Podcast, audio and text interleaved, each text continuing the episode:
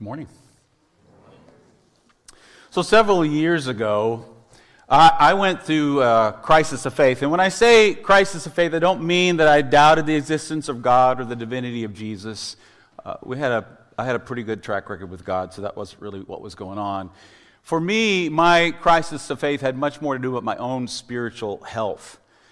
And I shared these things with my spiritual director at the time, Dwayne, and uh, he listened prayerfully. And then he gave me an assignment. He said, I want you to go through, read through the book of Exodus. And as you do, I want you to consider these three words orientation, disorientation, and reorientation. Orientation, disorientation, and reorientation.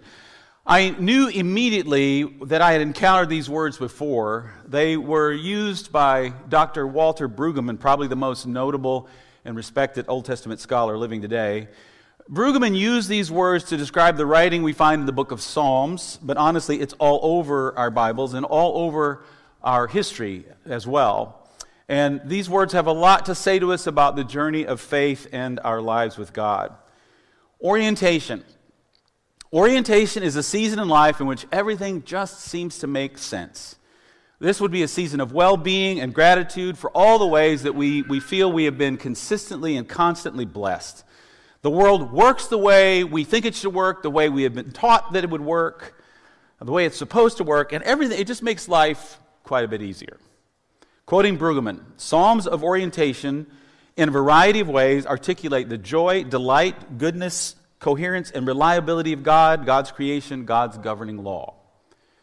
So, Psalm 1, which we looked at a few weeks ago, is a psalm of orientation. It celebrates the basic belief that the righteous are blessed. They're like a tree planted by flowing water, streams of water, and the wicked are not blessed. They are like chaff that the wind will blow away.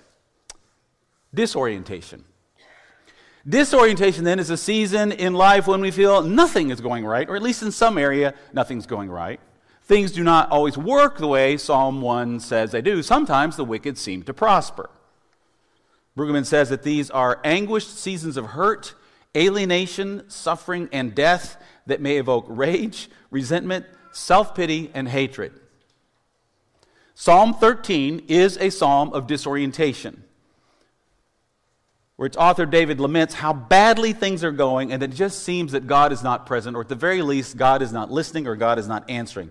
The first four verses of Psalm 13 read How long, Lord, will you forget me forever? How long will you hide your face from me? How long must I wrestle with my thoughts and day after day have sorrow in my heart? How long will my enemy triumph over me? Look on me and answer, Lord my God. Give light to my eyes, or I will sleep in death, and my enemy will say, I've overcome him, and my foes will rejoice when I fall. It is accurate to say though not to this degree, that when I was going through my own season, my own crisis of faith a few years ago, I was in a season of disorientation. And apparently, I was not too much fun in the office either. A few weeks into this crisis, I was getting ready to go on vacation, and Pastor Bo, who was our worship pastor at the time, pulled me in his office, shut the door, and I quote, he said to me, You need to go away on vacation and come back better. This whole office is in a state of malaise, and it's because of you. I did not have the power to fire him. I'm just joking. All of us will go through seasons of disorientation if we're paying attention and if we're honest with ourselves. These seasons are not necessarily bad places to be and can, in fact, be, come for us a place of spiritual growth, healing, and even greater blessings than we've known before. Reorientation. Reorientation is a season of life when we emerge from our disorientation and we realize that God has actually brought us to a better place where we can celebrate and give thanks to Him. It may not be that our actual physical situation has changed at all, but we have changed. We have changed. These, Brueggemann says, are seasons of surprise when we are overwhelmed with the new gifts of God, when joy breaks through despair where there has been only darkness, there is light. This is one of the reasons that you and I will sometimes meet people who are going through very difficult, dark, and painful times, but they still have this incredible trust in God. They still carry with them a very palpable sense of joy. Maybe some of us can name people like that in our lives even now. I know I can. Psalm 27, our passage for this morning, and our launching point, if you recall, for this whole series, is a psalm of reorientation. Now, I want you to hear once again the opening six verses before we jump into the last part of the psalm together. Psalm 27, verses 1 through 6. The Lord is my shepherd. The Lord is my shepherd. That's Psalm 23. It's just stuck in my head. The Lord is my light and my salvation. Whom shall I fear? The Lord is the stronghold of my life. Of whom shall I be afraid? When the wicked advance against me to devour me, it is my enemies and my foes who will stumble and fall. Though an army besiege me, my heart will not fear. Though war break out against me, even then I will be confident. One thing I ask from the Lord, this only do I seek, that I may dwell in the house of the Lord all the days of my life, to gaze on the beauty of the Lord and to seek him in his temple. In the day of trouble, he will keep me safe in his dwelling. He will hide me in the shelter of his sacred tent and set me high upon a rock. Then my head will be exalted above the enemies who surround me. At his sacred tent, I will sacrifice with shouts of joy. I will sing and make music to the Lord. This is the voice of someone who has been in a season of disorientation and is now emerging from it and sees things differently. They're able to rise above it and enter into a season of reorientation. Even in the day of trouble, God will be with me, God will help me. But then the Psalms shift in tone. In verses 7 through 12, there is this lament. There is a sense that God is not responding as the psalmist might have hoped. And this makes the psalm a little difficult to fully fit neatly into this category of a psalm of reorientation.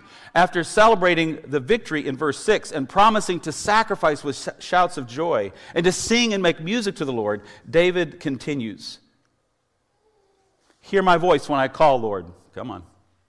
There we go. Hear my voice when I call, Lord. Be merciful to me and answer me. My heart says to you, Seek his face. Your face, Lord, I will seek. Do not hide your face from me. Do not turn your servant away in anger. You have been my helper. Do not reject me or forsake me, God, my Savior. This is not behaving me. Though my father and mother forsake me, the Lord will receive me. Teach me your way, Lord. Lead me in a straight path because of my oppressors. Do not turn me over to the desire of my foes for false witnesses rise up against me, spouting malicious accusations. You can almost hear almost all three of these seasons at play in this psalm orientation, disorientation, reorientation. Verses 7 through 12 sound a bit more anxious and uncertain of God's intentions than did the first six verses. The other contribution that Walter Brueggemann makes to this conversation about these three types of psalms is that there are always two movements going on in the journey of life and life in the life of faith from orientation to disorientation and from disorientation to reorientation. Always happening in our lives. The question i want us to look at this morning is what does it mean to seek god's face in these seasons and these movements? Since we began the series we've used psalm 27 verse 4 as our launching pad to explore the three verbs that define this one thing that the psalmist is asking for to dwell in the house of the Lord all the days of his lives, to gaze on the beauty of the Lord and to seek him in his temple. To dwell, to gaze, and to seek. This week, we begin to move into the final movement of this series about what it means to seek God. And we don't have to go any further than the last half of Psalm 27 in order to do so. First, David cries out to hear God's voice when he calls in verse 7. And then in verse 8, he says this My heart says of you, Seek his face. Your face, Lord, I will seek. To seek God in his temple is to seek God's face. But what does it mean to seek the face of God? In Exodus 33, verse 20, Moses asked God to show him his glory. God replies that he will let him see his goodness pass in front of him, but you cannot see my face, for no one may see me and live. And then over in the Gospel of John, chapter 1, verse 18, we are told that before Jesus, no one had ever seen God. However, several people in the Old Testament had, Old Testament had seen God, at least something of God, including Moses, Abraham, Isaiah, and Ezekiel. But they did not see God's face. Here, however, David says, He tells his heart to seek God's face, or his heart tells him to seek God's face. And there are other places in Scripture where we are told by God to seek his face. The face of God is a metaphor for the presence of God. To seek God's face, then, is to turn toward God, to become aware of God's presence after we have been turned away, if we have been distracted. It is a move toward God, it is a move to develop an intimate relationship with God. It is to pay close attention to God when other voices around us are very loud and distracting. To seek God's face. But this does not mean that to seek God's face is to say only good things to God in prayer, or to only praise and to thank God. For the Psalms are full of examples of intimacy with God that are not all positive and warm and fuzzy. Again, Psalm 13 is full of negative and complaining language. How long, Lord, will you forget me forever? Yes, that is a lament. That is complaining. That is negative. But it is also very intimate. It is the kind of relationship where you can say anything you need to say to God and it'll be okay. It is good and right, of course, when things are going well for us to thank and praise God and to seek God's face. And it is also good and right when things are not going well, to complain to God, to be critical of God, to lament to God, to say and express whatever we need to say to God. And I'm guessing there is at least one psalm and probably many more for every emotion you and I can feel. And that is to say that nothing is out of bounds when it comes to what we can and cannot say to God. God has an open door policy. And He welcomes us with all of our pain and all our, ne- our negativity. His grace is sufficient for that. When Jesus enters Jerusalem on Palm Sunday, it seems that those first disciples and many of the people who were following and celebrating with Jesus, they are in a place of orientation. Everything is right with the world. This is surely what God has planned all along. Jesus would enter Jerusalem, take his throne, and reign as the Messiah, the King of the Jews. Deliverance has come. But by the end of the week, things had moved decidedly into a season of disorientation. Jesus was betrayed, arrested, tried, and crucified. And then on Good Friday, while he is dying on the cross, he made his disorientation known in very direct lament to God. Mark 15, verses 33 and 34. At noon, darkness came over the whole land until 3 in the afternoon, and at 3 in the afternoon, Jesus cried out in a loud voice, Eloi, Eloi, lama sabachthani, which means, My God, my God, why have you forsaken me? He's quoting from Psalm 22. He's quoting from Psalm 22, a psalm of disorientation. Even Jesus, the Son of God, experiences disorientation. Jesus' cry does not mean that God had forsaken or abandoned him, but it does mean that it felt that way.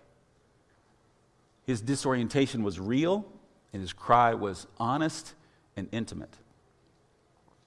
For the disciples, the season of disorientation only deepened when Jesus' body was taken down from the cross and laid in the tomb. Everything they had hoped for has been brought to nothing. You can hear this in Luke chapter 22 when the risen Jesus encounters the two disciples on the road to Emmaus.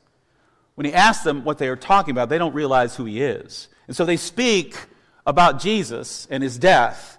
And then they add, But we had hoped that he was the one who was going to redeem Israel. We had hoped he was the one. Their orientation about Jesus was one thing, but when it didn't happen as they had been taught, as they believed it should happen, they found themselves in a very deep disorientation.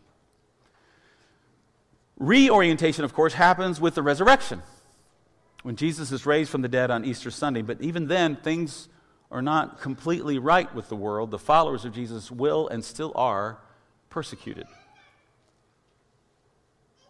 But now they will do so with a newfound confidence that Jesus has, in fact, risen and that he is with them.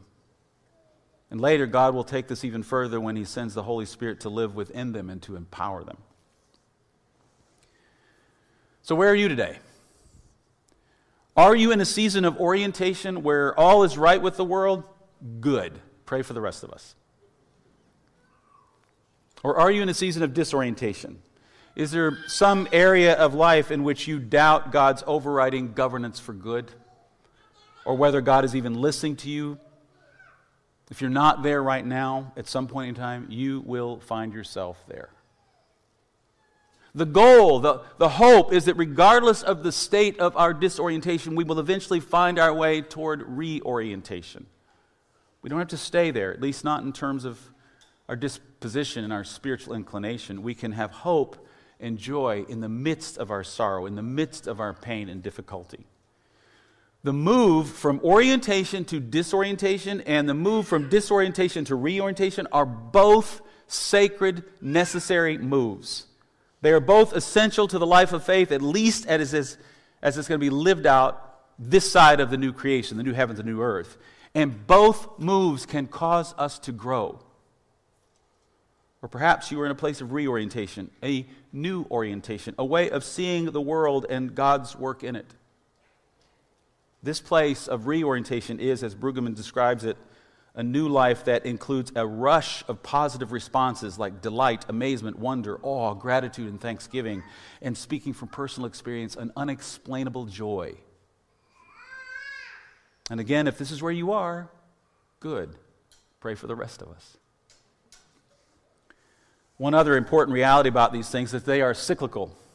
For every place of reorientation in which we land, we will likely hit another place of disorientation at some other time or in some other area of life. And as we seek the face of God, we can be led into yet another season of reorientation.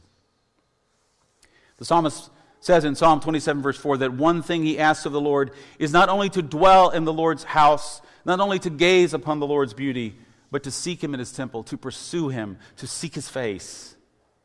Friends, we seek God in his temple by being honest about the season we are in. We seek God in His temple by being honest about the season we're in and by bringing our emotions, both positive and negative, to God in prayer, in lament, in complaint, in thanksgiving, and in celebration. Trevor Hudson, I've actually uh, linked a talk by him in the Bible app live event. Trevor Hudson says, We pray our pain, we put words to it, and we bring it to Christ. Each week, our director of worship and music, Megan, and I, we meet and we talk through the themes for worship.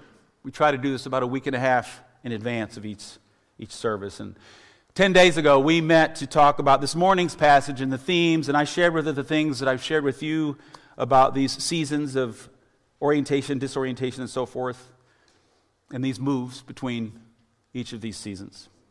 And Megan had shared with me before about a season of her own life that fit quite well into this category of disorientation. It was difficult and it was a painful time. And I knew from previous conversations that the Psalms were very important to her, and in particular, Psalm 27.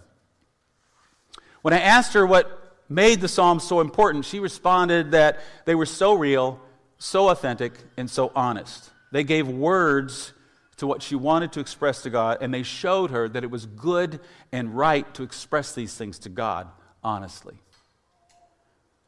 And then, as we're talking, a, a, question popped into my head. And I really think it was the Holy Spirit guiding this process. So I just asked her, I said, When you were in that place of disorientation, was there a song that meant something to you that really helped you at that time? She said, Yes, there was one song. There were others, but there's one that came to mind for her. So I've asked her to share this song with us this morning, and she's graciously agreed to do so. Before she does, let me just add one more important observation about Psalm 27.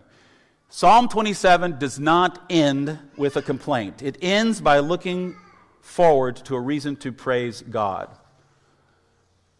I remain confident of this. I will see the goodness of the Lord in the land of the living. Wait for the Lord. Be strong and take heart and wait for the Lord. That word translated as wait on the Lord could also be translated as hope we can hope in the Lord. We can take heart because we can be confident that we will see the goodness of the Lord in the land of the living. And by the land of the living, it does not mean heaven, he means the place now where life is good. Likewise, Megan took note of this in her experience of the Psalms too. They may be full, the Psalms may be full of complaint and lament and honesty. But most of them, if not all of them, I haven't actually checked, most of them end in a place of praise for what God will do and in confidence of God's goodness. This is true of Psalm 13 that we looked at earlier, and it is true of Psalm 22 that Jesus quoted from the cross when he cried out to God. You may not realize it, but every year in the season of Lent, we have a practice here, and other churches and traditions uh, do as well. And that is a choice during the season of Lent leading up to Easter that we do not sing Alleluias. It's not a commandment, it's not a restriction, it's a choice. It's simply a way for us to better enjoy all the Alleluias we get to sing on Easter Sunday. We are breaking with that tradition this morning because sometimes it's just important to sing Alleluias. The song that Megan and the, and the band are going to lead us in will do that. They will do it as a way to celebrate the reality of the hope that we have in God who can meet us wherever we are and can take us to a place of reorientation.